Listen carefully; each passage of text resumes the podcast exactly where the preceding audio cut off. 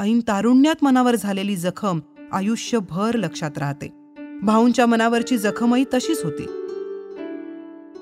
अपयश ही यशाची पहिली पायरी असं मानलं जातं. परंतु त्यावेळी तरी चोरडिया कुटुंबाचा मार्ग अपयशाकडेच जात होता असं म्हटलं पाहिजे.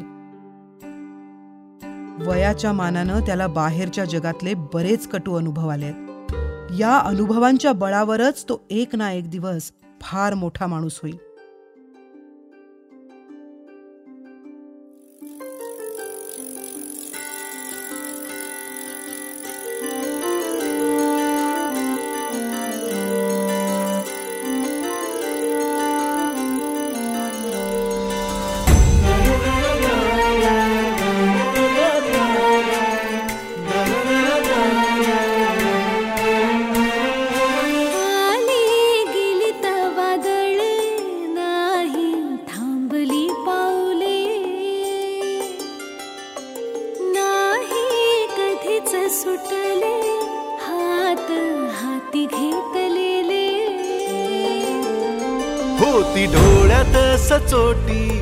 साथ होती सावलीची आप सुख झाली फुले विखारी उन्हाची. बिकट वाट यशाची चालताना बिकट वाट यशाची.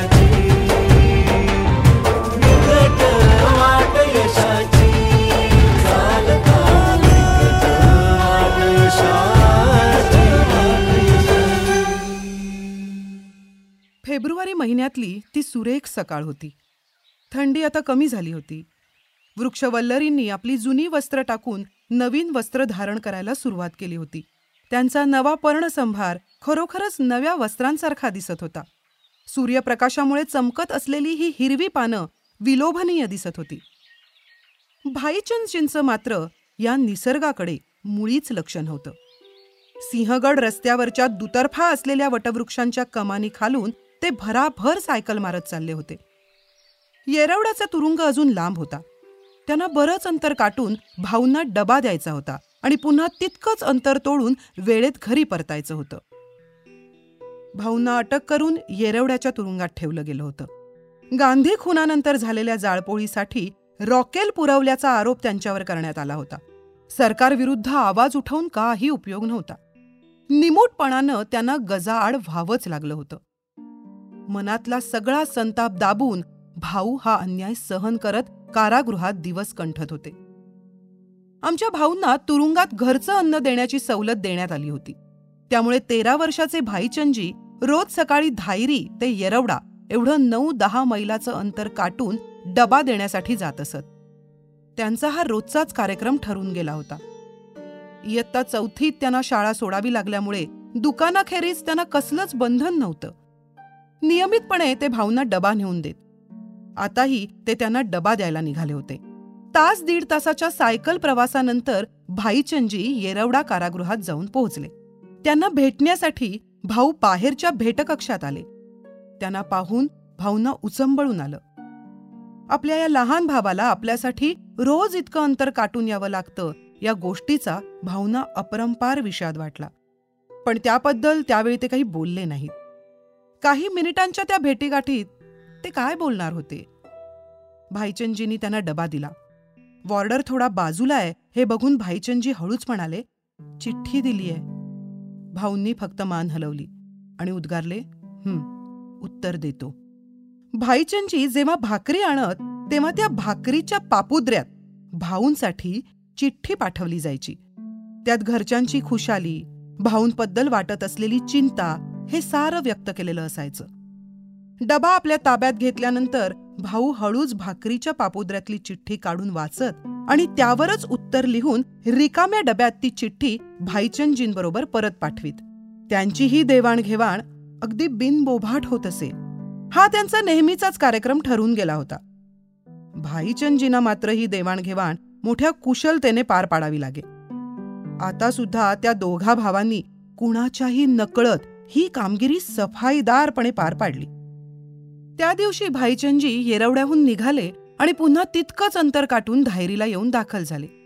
त्यांनी डब्यातून आणलेली चिठ्ठी सुखलालजींनी पाहिली.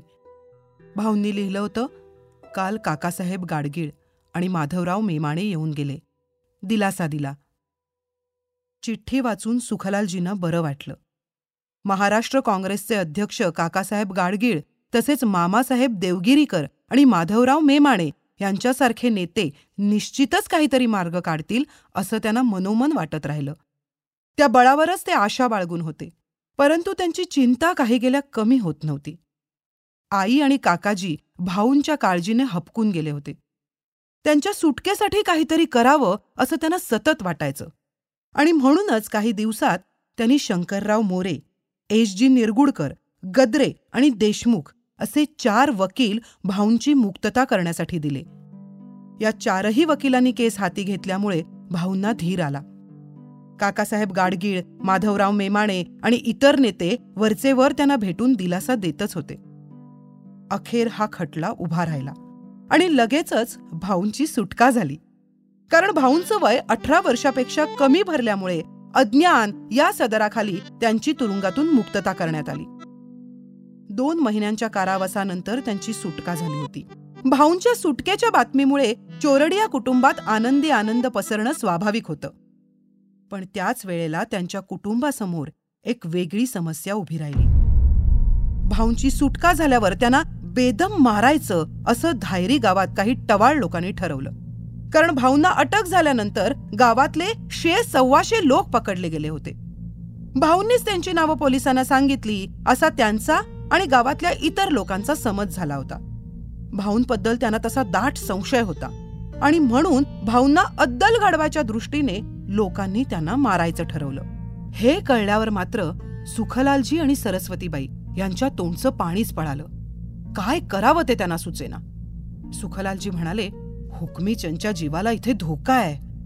इथले लोक उगाच त्याच्या जीवावर उठलेत. आपण त्या लोकांना समजावलं पाहिजे. सरस्वतीबाई उत्तरल्या अहो आपण प्रत्येक माणसाला थोडंच समजवायला जाणार. पाच लोक जरी त्याच्या विरुद्ध गेले ना तरीही मला ते चालणार नाही. अशानं आपल्याला ना इथे सुखरूपपणे धंदा करता येईल ना धडपणे जगता येईल. हम्म खरंय तुझं. मला तर काही कळेन असं झालंय. हुकमीचंदनं इथे धंद्याचा जम चांगला बसवला होता पण सुखलालजींना काय म्हणायचं होतं ते सरस्वतीबाईंनी लगेच ताडलं. त्यांच्याही मनात तेच होतं. आणि म्हणून त्यांनी लगेच धायरी गाव सोडून उरुळी देवाचीला जायचं ठरवलं. आता जे काही करायचं होतं ते त्यांना लगेच करावं लागणार होतं. कारण भाऊंची सुटका झाल्याबरोबर त्यांना धायरीला न नेता परस्पर उरळीला नेण्याचा त्यांचा विचार होता. उरळीला अनासपुरे मास्तरांची बदली झाली होती. त्यामुळे तिथे त्यांच्या मदतीनं सुखलालजींना आपला संसार नव्यानं थाटता येणं शक्य होतं. शिवाय अनासपुरे मास्तरांच्या सहवासात मुलांनाही नवीन नवीन गोष्टी शिकायला मिळतील असा विचार करून त्यांनी उरळीला जाण्याचा बेत पक्का केला. एकोणीसशे अठ्ठेचाळीस सालच्या मार्च महिन्याच्या अखेरीस भाऊंची येरवडा कारागृहातून मुक्तता झाली आणि सुखलालजी त्यांना तिथूनच परस्पर उरळीला घेऊन गेले. आता परत धायरीला जाण्यात काहीही अर्थ नव्हता कारण भाऊंचा जीव तिथे धोक्यात असण्याची शक्यता होती. उरळीला गेल्यानंतर त्यांनी अनासपुरे मास्तरांच्या मदतीनं तिथं एक घर भाड्यानं घेतलं. त्यानंतर काही दिवसातच तिथे किराणा मालाचं दुकान सुरू केलं. यावेळी प्रथमच त्यांनी किराणा मालाबरोबर एक मिठाईचं दुकानही सुरू केलं. पुन्हा नव्यानं धंदा सुरू केल्यामुळे जम बसण्याची वाट ही बघावीच लागणार होती. आता त्या वेळेपर्यंत चोरडिया कुटुंबानं किती वेळ वाट बघितली होती हे देवालाच ठाऊक. पण जम बसायची वेळ आली की त्यांना या ना त्या कारणानं आत्तापर्यंत धंदा हा गुंडाळावा लागला होता. दुसऱ्या ठिकाणी जाऊन त्यांनी त्या वेळेपर्यंत किती वेळा नव्यानं धंदा सुरू केला होता आणि किती काळ जम बसण्यासाठी प्रतीक्षा केली होती ह्याची कल्पनाच न केलेली बरी. यशप्राप्तीसाठी अपयशातून जावं लागतं. अपयशाशिवाय यशाला किंमत नसते. त्यामुळे अपयश ही यशाची पहिली पायरी असं मानलं जातं. परंतु त्यावेळी तरी चोरडिया कुटुंबाचा मार्ग अपयशाकडेच जात होता असं म्हटलं पाहिजे.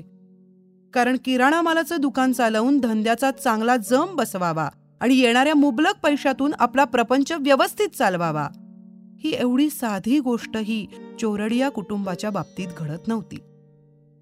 आत्तापर्यंत त्यांच्या दुकानाचा कुठेही चांगला जम बसला नव्हता. आणि जेव्हा बसला होता तेव्हा काहीतरी संकट येऊन त्यांना ते ठिकाण सोडावं लागलं होतं. पैशाच्या ऐवजी मनस्तापच पदरात पडला होता. उरळीला आल्यावर सुद्धा धंद्याचा जम बसण्याची शाश्वती नव्हती. शिवाय जम बसायला बरीच वाटही पाहावी लागली असती. परिस्थिती तर अतिशय बिकट. केवळ दुकानाच्या मिळकतीवर भागण्यासारखं नव्हतं. पैसे मिळवण्यासाठी दुसरं काहीतरी करावंच लागणार होतं. सुखलालजींना आता कुठे नोकरी करणं शक्य नव्हतं त्यांचं तसं वयही राहिलं नव्हतं. आणि संधिवाताच्या दुखण्यामुळे आणि एकंदर परिस्थितीमुळे ते पार खचून गेले होते. आपल्या कुटुंबाची मोडकळीला आलेली परिस्थिती आमचे भाऊ चांगलीच जाणून होते. मध्यंतरी झालेल्या प्रकरणामुळे त्यांनाही फार मनस्ताप भोगावा लागला होता. काहीही कारण नसताना त्यांना तुरुंगाच्या काळ्या भिंतीआड दोन महिने कंठावे लागले होते. तारुण्याच्या उंबरठ्यावर उभे असताना त्यांच्यावर नियतीनं ही वेळ आणली होती. त्यांच्या मनावर खोलवर जखम झाली होती. ऐन तारुण्यात मनावर झालेली जखम आयुष्यभर लक्षात राहते. भाऊंच्या मनावरची जखमही तशीच होती. त्या प्रकरणात उगाच गवल्यामुळे त्यांना सरकारच्या वर्तनाची मनस्वी चीड तर आली होतीच पण त्याही पेक्षा त्यांना मोठी मानखंडना वाटली होती. तरुण वयाला मानापमानाचं शल्य तीव्रतेने बोचतं. स्वतः गांधीवादी असूनही गांधी खुनानंतर झालेल्या जाळपोळीच्या संदर्भात त्यांना अटक झाली होती आणि त्याचा निषेध म्हणून त्यांनी तुरुंगातून सुटल्यानंतर खादीचे कपडे घालणं सोडून दिलं. सरकारी लोकांनी त्यांचा असा उपमर्द केला तर त्यांच्या गावच्याच भाऊबंधांनी त्यांच्यावर नसता आरोप केला. त्यांच्या विरुद्ध आघाडी उघडली. अशा वेळी ते कुणाकुणाला आपली बाजू सांगणार होते? या सर्व प्रकारामुळे भाऊ अतिशय दुखावले गेले. एकटेच ते विचार करीत बसायचे. लोकांच्या कोत्या मनोवृत्तीची त्यांना चीड यायची. या विचारांमुळे आमचे भाऊ अलीकडे घुमे बनले होते. भाऊंच्या या मनस्थितीत त्यांची घरची परिस्थितीही भर घालत होती. अतिशय बिकट परिस्थिती आणि तितकाच मनस्ताप या दोन्ही गोष्टींचं ओझं आपल्या खांद्यावर घेऊन भाऊ आपल्या संसाराचा गाडा त्या लहान वयात मोठ्या नेकीनं रेटत होते.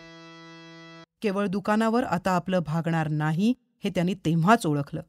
आणि म्हणून आपले वडील आणि भाईचंदजी यांच्यावर दुकानाचा सारा भार टाकून त्यांनी हडपसरमधल्या लक्ष्मीनारायणजी मुंदडा यांच्या मेसर्स मुंदडा आणि कंपनीमध्ये नोकरी धरली.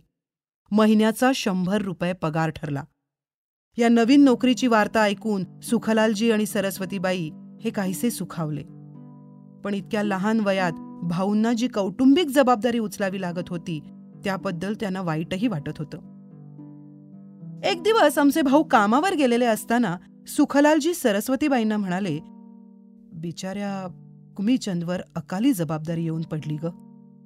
माझ्या दुखण्यामुळे मी काहीच करू शकत नाही. सरस्वतीबाई म्हणाल्या तुम्ही वाईट वाटून घेऊ नका. काम करण्याचं त्याचं वयच आहे.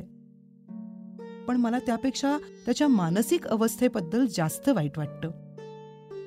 हम्म खरंय तुझं. आता तो खूपच शांत झालाय. शांत कसला? अहो गंभीर म्हणा. त्या अटक प्रकरणापासून तो फार विचारी बनलाय हो. अबोल बनलाय. हम्म खरंय तुझं. पण एक गोष्ट लक्षात ठेव. वयाच्या मानानं त्याला बाहेरच्या जगातले बरेच कटू अनुभव आले या अनुभवांच्या बळावरच तो एक ना एक दिवस फार मोठा माणूस होईल. आता तो करत असलेल्या कामाचा त्याला पुढे निश्चितच फायदा होईल. जणू सुखलालजींच्या मुखातून भविष्यवाणीच उच्चारली जात होती. सरस्वतीबाईंना आपल्या पतीचे विचार पटत होते.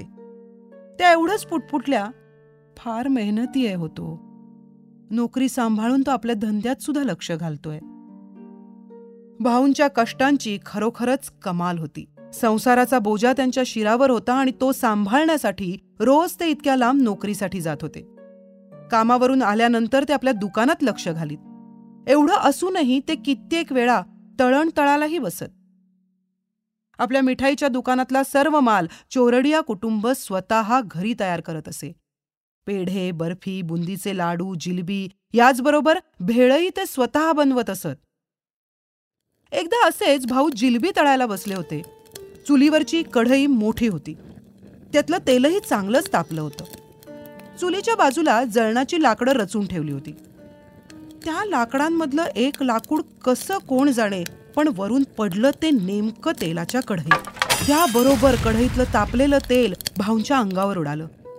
त्यांचं शरीर चांगलंच भाजलं. कुणीतरी त्यांना डॉक्टरांकडे घेऊन जायला निघालं. सुखलालजी आणि सरस्वतीबाई हे दोघंही तसे धीराचे होते. सरस्वतीबाई म्हणाल्या काही डॉक्टर वगैरे नको मी बघते. मी बघते काय करायचं ते. असं म्हणून त्या मातेनं त्यांच्यावर घरच्या घरी उपचार सुरू केले. भाऊंच्या मित्रांनीही त्यांना या कामात फार मदत केली. कधी कोरफळ कधी तिळाचं तेल कधी राईचं तेल जखमांवर लावून सरस्वतीबाईंनी भाऊंना काही दिवसातच बरं केलं. मानसिक आणि आर्थिक संकटापाठोपाठ हे शारीरिक संकटही भाऊंच्या वाट्याला येऊन गेलं. आणि या संकटामुळे त्यांनी मिठाईचा धंदा बंद केला. पुन्हा एकदा पदरात अपयश. भाऊंच्या यशाला या ना त्या कारणाने सतत खीळ पडत होती आणि भाऊ पुन्हा नव्या दमानं प्राप्त परिस्थितीचा सामना करत होते. मेसर्स मुंदडा कंपनीतली आपली नोकरी मात्र आमचे भाऊ मन लावून करत होते. धंद्यातल्या नवीन नवीन गोष्टी तिथे शिकत होते. एकोणीसशे पन्नास पर्यंत त्यांनी हडपसरला जाऊन येऊन नोकरी केली. पण आता ते दिवसेंदिवस अवघड व्हायला लागलं होतं. नोकरी तर त्यांना सोडायची नव्हती. म्हणून मग एकोणीसशे पन्नासमध्ये चोरडी या कुटुंबानं उरळीतला आपला व्यवसाय बंद केला आणि ते हडपसरलाच राहायला आले. भाऊंच्या जाण्या येण्याचा वेळ आणि त्रास दोन्हीही वाचले. नोकरीत आणखीन चांगलं लक्ष घालता येऊ लागलं. नवनवीन मनसुबे रचता येऊ लागले. भाऊंचे मालक मुंदडा शेटजी यांचा भाऊंवर भारी विश्वास. भाऊंचा काटकसरी स्वभाव कष्टाची तयारी महत्वाकांक्षा या गोष्टी ते जाणून होते. भाऊंबद्दल त्यांना अतीव कौतुक वाटायचं. भाऊंना ते धंद्यातले बारकावे सांगायचे. वेळोवेळी प्रोत्साहन द्यायचे. मुंदडा शेटजींच्या या वागणुकीमुळेच भाऊंची ही महत्वाकांक्षा वाढायला लागली होती. हडपसरला आपण आपलं एखादं दुकान सुरू करावं आणि मिळालेल्या नवीन अनुभवांचा लाभ उठवावा असं त्यांना वाटू लागलं. एक दिवस त्यांनी शेटजींना आपली ही कल्पना सांगितली. तेव्हा मुंदडा शेटजी म्हणाले बघ धंद्यातला तुला चांगला अनुभव आहे. नवीन दुकान थाटायला काहीच हरकत नाही पण त्यासाठी तेवढं भांडवलही हवं. आहे माझ्याकडे तेवढं भांडवल.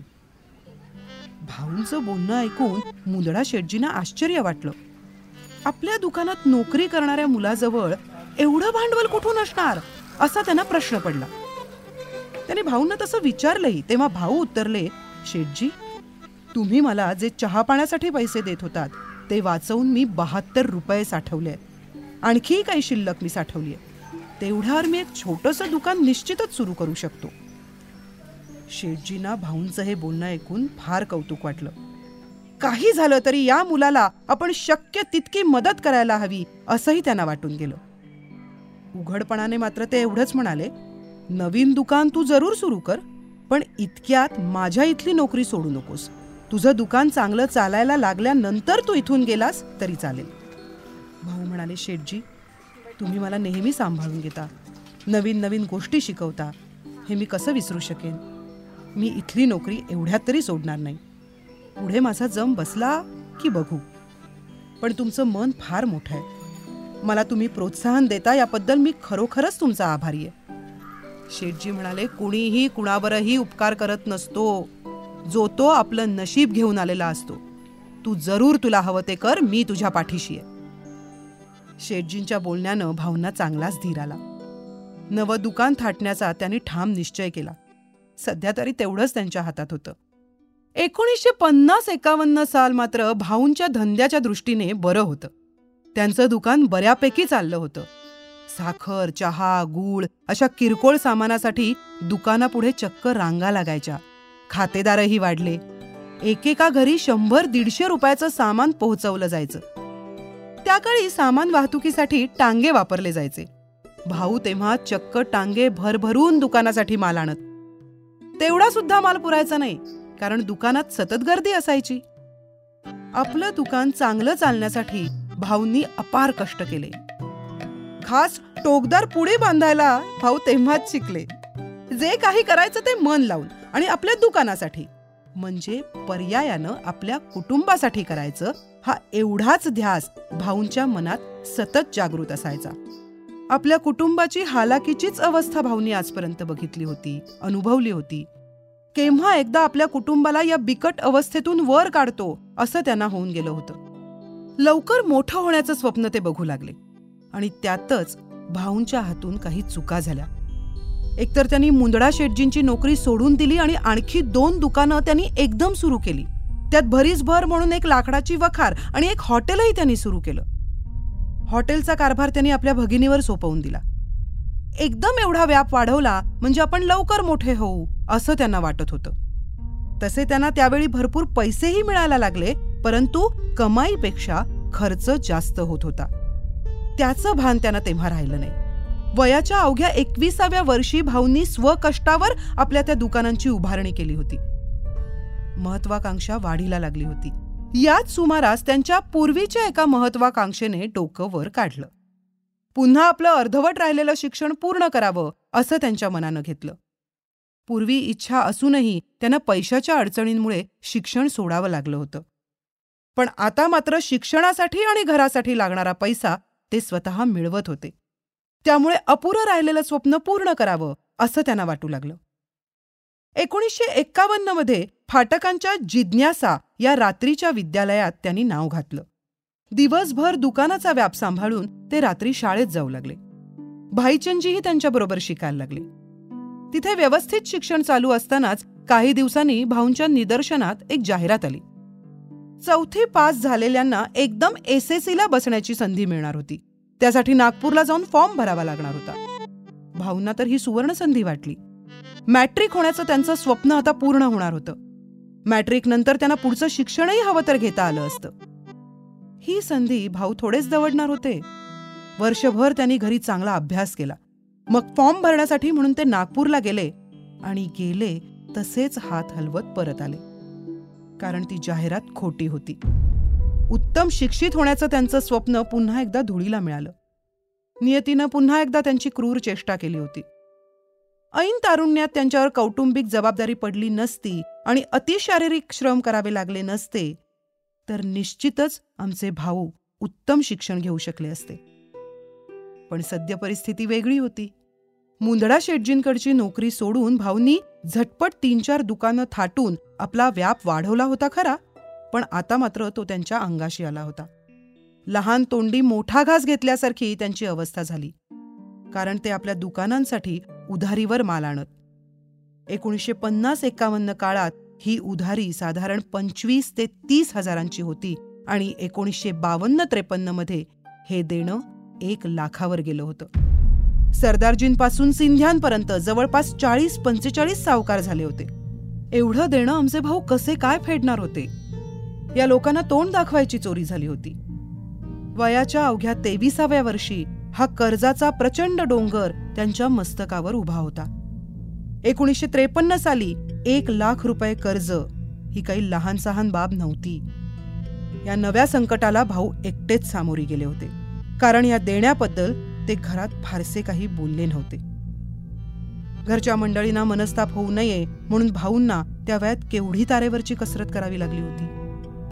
वयाच्या मानानं त्यांना फार समज आली होती. प्रत्येक संकटाला ते आजपर्यंत धैर्याने सामोरे गेले. संकटांची आता त्यांना चांगलीच सवय झाली होती. संकट झेपावत येत होती आणि जात होती. संकटाच्या त्या झंझावातात आमचे भाऊ पाय रोवून उभे होते. अर्थात भाऊंचे ते पाय त्यापुढेही स्थिर राहणार होते का डळमळणार होते हे मात्र सर्वस्वी येणाऱ्या काळावर अवलंबून होतं.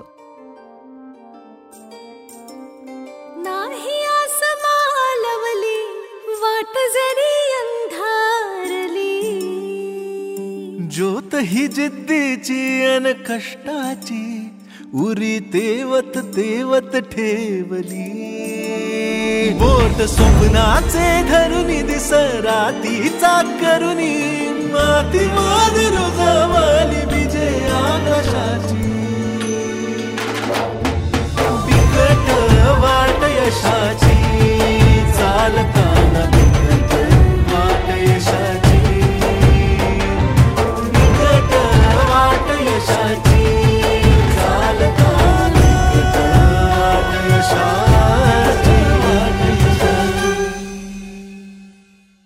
बिकट वाट यशाची ही सेतू पॉडकास्टची निर्मिती आहे.